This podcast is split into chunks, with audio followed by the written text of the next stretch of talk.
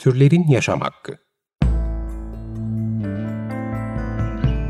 Gezegeni paylaştığımız canlıların özgürce yaşama haklarına dair her şey. Hazırlayan ve sunanlar Işıl Karaelmas ve Melike Dirikoç.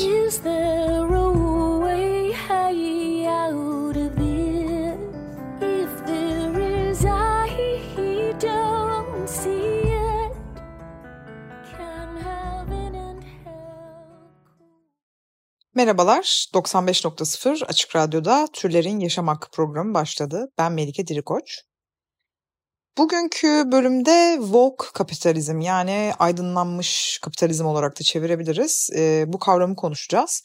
Daha önceki programlarda kapitalizmin ve şirketlerin kullandıkları washing, yani badana yöntemlerinden konuşmuştuk. Ancak bu e, Woke Kapitalizm ya da aydınlanmış kapitalizm aslında yalnızca tüketim ekosisteminin olumsuz taraflarını örtbas etmekle kalmayıp daha çok toplumsal farkındalıklar üzerinden kar elde etmeye çalışmakla ilgili. Bu toplumsal farkındalık alanlarının başında hepimizin tahmin edebileceği gibi hak meseleleri yatıyor. Kadın hakları, L G B T İ Q plus hakları, hayvan hakları, doğa hakları, işçi hakları gibi e, hak mücadelelerinin geldiğini söyleyebiliriz. Özellikle bu içinde bulunduğumuz zamanda kadın hakları, L G B T İ artı hakları ve hayvan haklarının daha bir ön plana çıktığını e, görüyoruz bu kapitalizm tarafından kullanılmalar açısından. Toplumsal eşitsizlikleri ışık tuttukça elbette buna ön ayak olan sistemin ve şirketlerin iplikleri bir bir göz önüne seriliyor. Bu konuda artık yaptıklarını saklayamayan e, şirketler ve kapitalist sistem de kendine yeni çıkış yolları arıyor. E, aslında gerçekleşen şey her zaman olduğu gibi e, talebe ayak uydurmak oluyor. Yani insanlar e, şirketler açısından tabii bakacak olursak birer tüketici e, ve eğer belli yeni görüşlere sahip oluyorsa bu tüketiciler ya da belli e, alışkanlıklarını sorgulayıp yerine yeni alışkanlıklar e, ediniyorlarsa bu tüketim davranışlarına da yansıyor. E, Bu tüketim ekonomisine de en çok darbe vuran ve vuracak olan alanlardan biri de e, iklim krizi ve ekolojik farkındalıklar. E, daha az ve daha bilinçli tüketmeye teşvik eden ve geleceğimiz için tek sürdürülebilir yolun aslında bu olduğunu söyleyen anlayışa karşı e, bir yandan yeni metotlar bulmaya çalışıyorlar ama e, tüketimin her türlüsünün kötü olduğunu ve yani az tüketmeye karşı söyleyebilecekleri gerçek anlamda çok fazla da sözleri yok baktığınızda. Sürdürülebilirlikle alakalı elbette yeni formülasyonlar, yani daha çok sürdürülebilir tüketime dair yeni formülasyonlar ortaya koysalar da e, bakınca bu alan biraz daha böyle e, havada kalıyor diyebiliriz. Bununla beraber daha farklı konularda yapacakları yıkamalar ve o konular üzerinden bir farkındalık e, maskesi takmak sanırım daha çok karlı oluyor. Bu da biraz ım, meselelerin böyle daha iki uçlu olduğu, işte örneğin L G B T İ artı hakları gibi, kadın hakları gibi böyle biraz daha e, insanların ikiye bölünüp belki karşı karşıya geldikleri meseleler üzerinden ve daha belki kabul edilen, e, toplumda daha öne çıkmış, uzun zamandır var olan mücadelelerde ise biraz daha e, bunun sahiplenildiğini görüyoruz şirketler tarafından. Bu woke kapitalizm meselesinde bence son zamanlarda verilebilecek e, en güzel örnek de e, Barbie filmi ve işte etrafında şekillenen bu e, uzunca süren e, pazarlama e, stratejileri oldu. E, normalde ben Hollywood filmlerini izleme gibi bir e, alışkanlığa sahip değilim ama haftalardır e, süre gelen işte Barbie filmi, işte feminist bir film, söyledikleri gerçekten çok farklı e, gibi tartışmalar ve Ee, özellikle e, Amerika Birleşik Devletleri'nde muhafazakar kesimi çok rahatsız etmesi gibi konulardan dolayı ben de kayıtsız kalamadım ve e, filmde ne anlatıldığını görmek için filme gittim geçtiğimiz günlerde. E, öncelikle tabii her şeyin ötesinde bu bir film. E, yani tek başına ele alındığında birçok kurgusal film gibi gişede üzle, izlenmek üzere yazılmış ve çekilmiş. E, filme gidilmesi, iyi zaman geçirilmesi, hatta keyif alınmasıyla alakalı bence bir sorun yok. E, ancak E, bence sorun bu filmin bir popüler kültür öğesi olarak e, pek çok insana e, feminizmi anlatıyormuş gibi bir algının oluşması. E, her ne kadar filmin yönetmeni Greta Gerwig filmin yani böyle bir misyonunun e, olmadığını söylese de filmde işlenen konulara ve değinilen noktalara baktığımızda Barbie oyuncağının ve e, dolayısıyla firmasının e, uzun zamanlardır kendilerine yöneltilen pek çok suçlamayı mizahi bir dille e, bir anlamda ele aldıklarını ve e, baktığınızda biraz da savuşturduklarını görüyoruz. E, filmin fragmanını izlediğimde en çok dikkatimi çeken şey e, şu mesaj olmuştu. E, Barbie'yi seviyorsan bu film senin için yazıyordu ve hemen ardından da Barbie'yi sevmiyorsan bu film yine senin için yazıyordu. Yani aslında e, firma işte bir yandan Barbie'nin değiştiğini ve artık e, hayattaki duruşumuz ne olursa olsun hepimizle bir nevi barışmak istediğini, belki helalleşmek istediğini e, bu film üzerinden bize iletiyor. E, peki Barbie'ye geçmişte yöneltilen suçlar neydi diye soracak olabilirsiniz. İşte ben doksanlarda çocuk olmuş bir insanım. O zamanlar tabii bu suçlamaların farkında değildim ama bu doksanlarda özellikle seksenler doksanlarda Barbie'nin çok daha popüler olmasıyla beraber birçok suçlama yöneltildi tarafına. Şimdi tabii öncelikle bunların belki de ne olduğunu, suçlamaların ne olduğunu anlamadan, anlatmadan önce Barbie'nin biraz hikayesine ve tarihine bakalım. Şimdi Barbie tarzı oyuncaklardan önce yani işte yetişkin bedenine sahip bebek oyuncaklardan önce adı gibi bebek olan yani küçük bebekler olan oyuncaklar daha çok çocuklar tarafından oynanıyordu ve piyasada bu, bu tarz bebek figürleri vardı. İşte filmde de aslında böyle bir giriş sahnesinde bununla alakalı bir gönderme yapılmış. İşte çocuklar eskiden bu bebeklerle oynardı e, ve bir anlamda da aslında sadece o bebeklerin annesi olabilirlerdi bu oyun sırasında. E, dolayısıyla hani artık buna bir yenilik getirmek gerekiyordu gibi bir çıkış noktası var Barbie'nin. Ve e, ilk çıkış tarihi bin dokuz yüz elli dokuz. E, markanın o zamanki ortaklarından Ruth Handler e, İsviçre'de gördüğü e, yetişkinler için yapılmış Alman bir bebeği alıp aslında neredeyse birebir kopyalayarak Barbie markasını çıkarıyor. Bu arada ben de hani araştırırken öğrendim. Barbie adı Ruth'un kızından geliyor. Kızı Barbara isimli bir kızı var ve yanılmıyorsam kızı aslında bu bebeklerden çok da fazla haz etmiyor. Bu da yani enteresan bir bilgi. Sonrasında hatta birkaç yıl sonra piyasaya sürülen Ken de yani Barbie'nin e, diğer bebek figürü Ken de aslında Ruth'un oğluymuş. E, baktığınızda Barbie diğer bebeklerden çok farklı olarak tekil bir bebekten çok daha fazlası.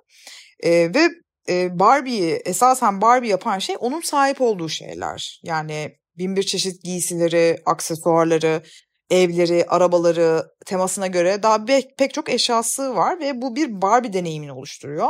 E ben de çocukken mesela Barbie evi için deliler gibi ağladığımı hatırlıyorum ve hani o eve sahip olduğum zaman sanki gerçekten ben bir eve sahip olmuşum ve ileride bir gün benim de böyle bir evim olsa ne kadar mutlu olurmuşum gibi böyle e, duygulara ve düşüncelere kapılmıştım.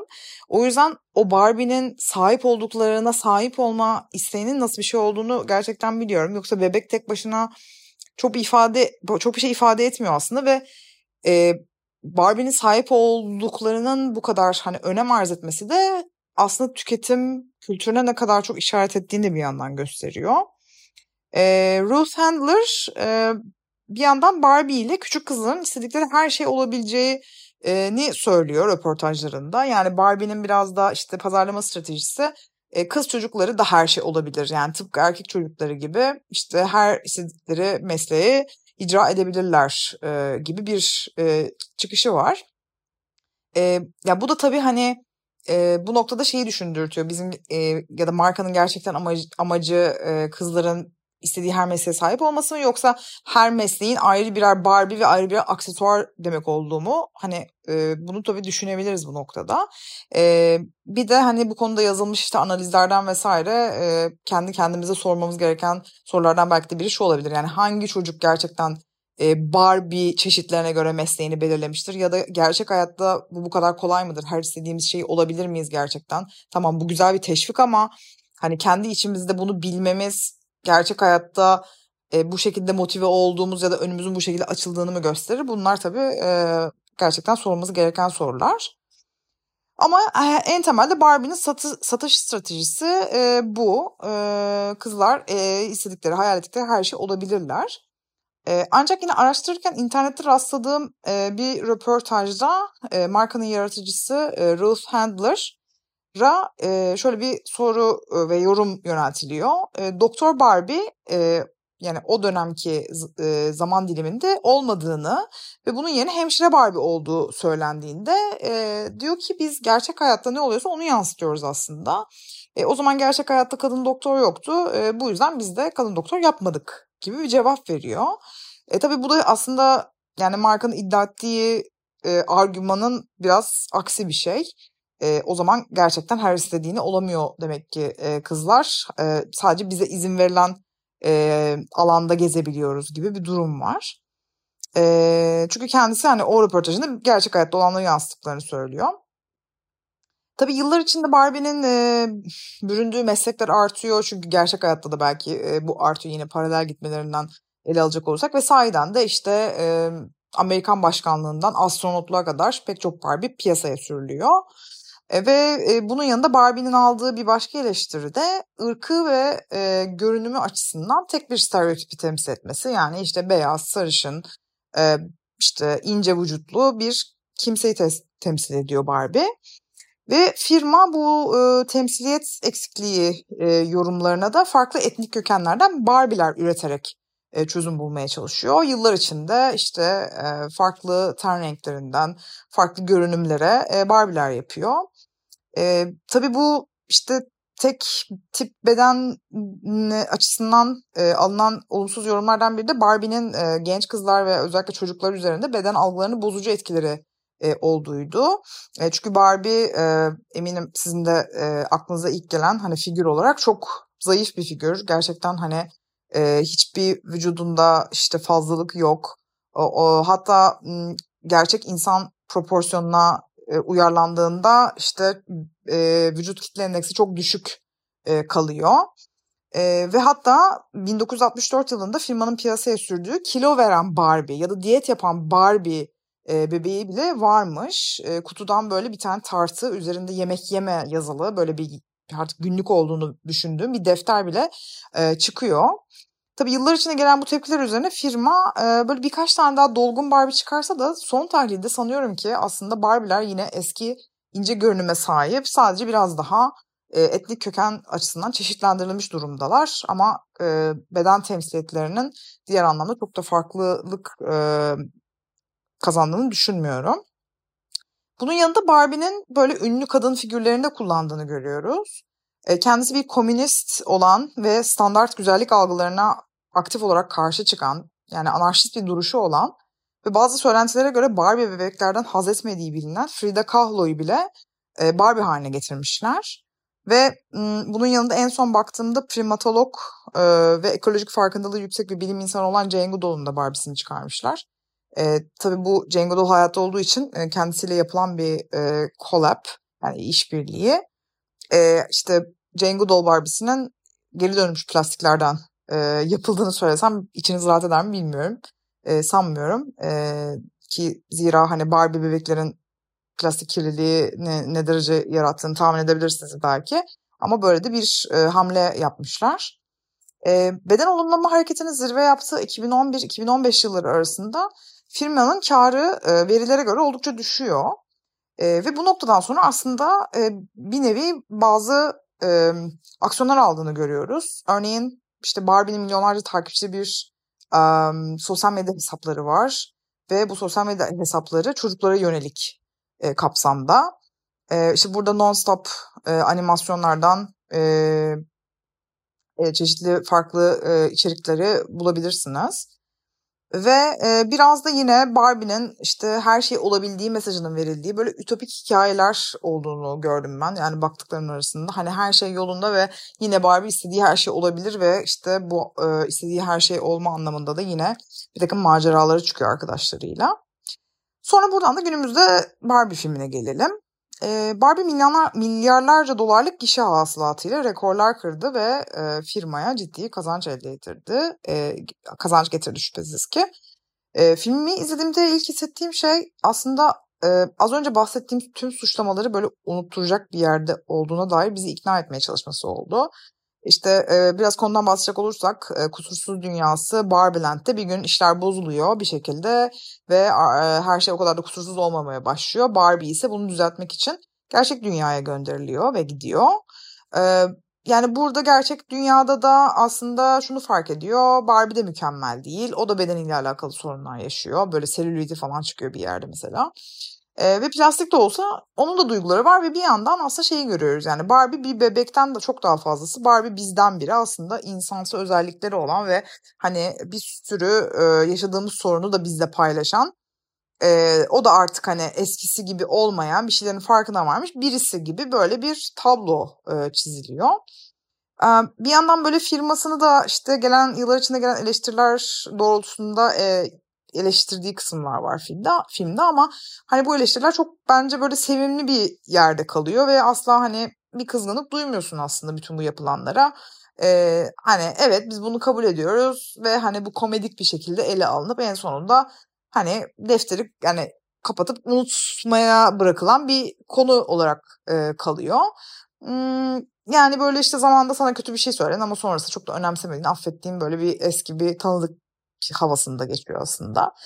Ee, ve en sonunda da e, aslında bütün bu işte gerçek hayatta bu sorunu çözdükten sonra Barbieland'e gidip yine her şeyin eskiye dönmesi söz konusu. Yani işte o insani dertlerden vesairelerden bir şekilde gene kurtulunuyor ve hani sadece arada bize uğrayıp bize görünüp merak etmeyin ben sizi anlıyorum deyip tekrardan aslında gerisin geriye her şey başa dönüyor gibi bir durum var. Bununla beraber hikayenin bir kısmında da e, tamamen işte Barbieland'de Barbie'lerin bir yancısı olarak gösterilen Ken'ler var. E, fakat işte Ken de gerçek hayata, gerçek dünyaya gittiğinde orada toksik maskülenliği keşfediyor ve bunu e, alıp Barbieland'e transfer ediyor adeta. E, burada da böyle çok karikatürize edilmiş bir patriarka temsili görüyoruz. E, neredeyse orada da aslında işte bu toksik maskülenliğe kızmıyoruz. Adeta bir sürü aslında esprinin de yapıldığı bir alan oluyor bu. Ve sanki hani e, yani to- toksik maskülenlik sadece işte kaslarını gösterip işte hey ben erkeğim demek gibi bir şey e, sanki olarak yansıtılıyor. E, yani bunu aslında günümüzün bir yandan suya sabuna dokunmadan gerçek anlamda toplumsal bir değişiklik sağlamadan e, bir şeyleri makyajlayarak göstermesi asıl tehlikeyi bence e, içeriyor. Çünkü e, bu şekilde sorunlar orta, ortadan kalkmadığı gibi sanki hiçbir sorun yokmuş gibi bir algı da oluşuyor. E, kadınlar her şeyi başarır derken e, aslında çalışma hayatından ki pek çok konudaki eşitsizlikler de değişmiyor. O toksik e, maskülenlik yine böyle çok karikatürize, çok havada bir şeymiş gibi kalıyor. E, ve bununla beraber gerçek dünyadaki meseleler çok daha derin ve acil olmasına rağmen maalesef e, bunu filmde e, göremiyoruz. E, filmin kendisi feminizmle ya da hani bu konuda bir mesaj vermekle alakalı e, biraz önce söylediğim gibi aslında bir derdi olmadığını söylese de bıraktığı etki e, biraz sanki böyle hareketin gazını almak ve odağa kaydırmak gibi oluyor. Bunun yanında en az e, bu hareketleri kullanma mevzusu kadar önemsenmesi gereken bir diğer nokta da bence tüketim çılgınlığını en üst düzeye çıkarması. Filmden sonra firmanın e, Barbie bebeklerini ve aksesuarlarını alma çılgınlığının ve sırf bu film için üretilen e, koleksiyonların ötesinde de bir şeyden bahsediyorum aslında. E, bilmiyorum dikkat ettiniz mi? Film daha sinemalarda yayınlanmadan e, aylar öncesinden çok yoğun bir pazarlama kampanyası yürütüldü ve söylenenlere göre yüz elli milyon dolarlık bir pazarlama kampanyasıymış bu ve filmin e, yapım bütçesinden bile daha fazlaymış. Filmle beraber yüzlerce firmayla işbirlikleri yapılmış. İşte fast food markalarından tutun, hızlı moda markalarına, aksesuarlardan tutun pek çok farklı e, üründe Barbie teması görmeniz mümkün. Hatta insanlar artık Barbie ile alakalı sosyal medyada bir şey görmek istemediklerini, adeta böyle pembe görmekten kusacak noktaya geldiklerini falan e, söylüyorlardı. E, buna ben, ben kendim de dahilim. Ve e, birazcık işte yine sosyal medyada yaptığım araştırmalarda insanların işte bu filme gidip gittikten sonra bu ürünlerden neredeyse hepsini aldıklarını büyük bir heyecanla ve hepsini denedikleri videoları falan gördüm. E, ancak maalesef hani filmin bu e, heyecanlı hype dedikleri şey bittikten sonra belki de pek çok ürün kullanılmayacak bile ve e, bir şekilde yine e, bu tüketimin sadece kısa sürede yapılan bir türü olarak kalacak. Zaten biliyorsunuz hani tüketim dediğim şey artık böyle bir heyecanla, bir hype'la yapılıp daha sonra da hani hızlı e, tüketim nedeniyle bir köşeye e, atılan şeylerden ibaret oluyor. E, bunun yanı sıra e, oyuncak piyasasının çok ciddi kirletici olduğunu söyleyebiliriz. Aynı zamanda e, bu ürünlerde e, kendi ürünün kendisinden paketlenmesine kadar çok yoğun plastik kullanıldığını görüyoruz ve e, çok ciddi emisyonlar söz konusu aslında.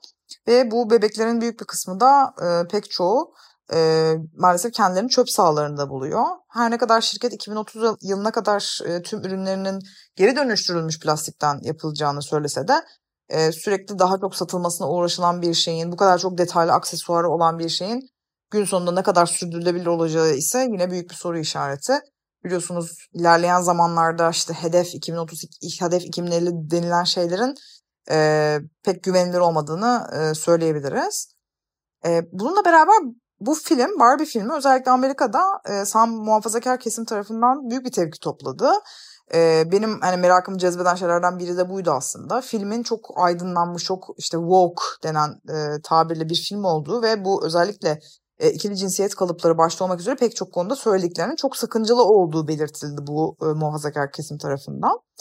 E, Carl Roth tarafından yazılan Woke Capitalism How Corporate Morality is Sabotaging Democracy adlı kitabında e, şöyle bir şey söylüyor. Eğer bu aydınlanmış ve muhafazakar düzen arasında kalmayı e, kabul edersek, hareket edecek çok kısıtlı bir alanımız kalır ve ne e, ilerlemeci demokratik politik süreçleri devam ettirebiliriz ne de kendi çıkarı için devamlı olarak eşitsizlik üretmekte bir beis görmeyen kurumsal kapitalist sistemlerin adaletsizliklerini engelleyebiliriz diyor. Yani e, aslında popüler kültürün bu sıkışmışlık durumundan çıkmamıza yardımcı olmadığı da çok aşikar.